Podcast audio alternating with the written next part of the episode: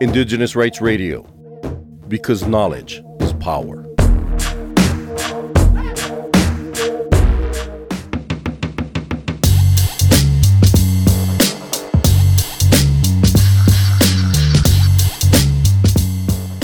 The International Indigenous Peoples Forum on Climate Change, the official caucus for indigenous peoples participating in the UNFCCC processes, which held its preparatory meeting on 5th and 6th November 2022 prior to the UNFCCC COP27 and had a discussion on a range of issues relating to climate change to come into agreement, especially on what indigenous peoples will be negotiating for, and specific UNFCCC processes. Cultural Survival attended the preparatory meeting of the Indigenous Peoples Caucus and asked the Indigenous Peoples delegates about the main issues that they brought into the negotiating tables.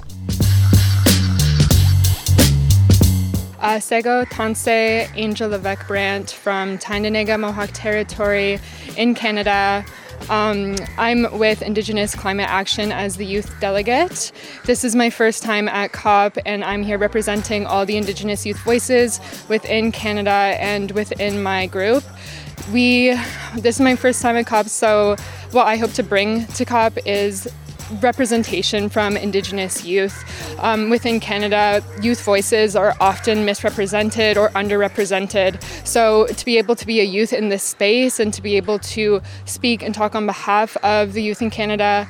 Um, this is a great opportunity, and um, I also want to bring to light Indigenous rights and sovereignty within Canada. So, within my community, we really strive for clean drinking water. We really strive for just our voices being heard within climate justice movements. Frontline activists are currently on the lines defending our communities and Canada. So I'm, I'm really hoping to hear from other frontline activists here at COP and other Indigenous voices to see what they can bring, and hopefully, we can all work together to have um, policy changed and to work on something together t- to better um, the climate.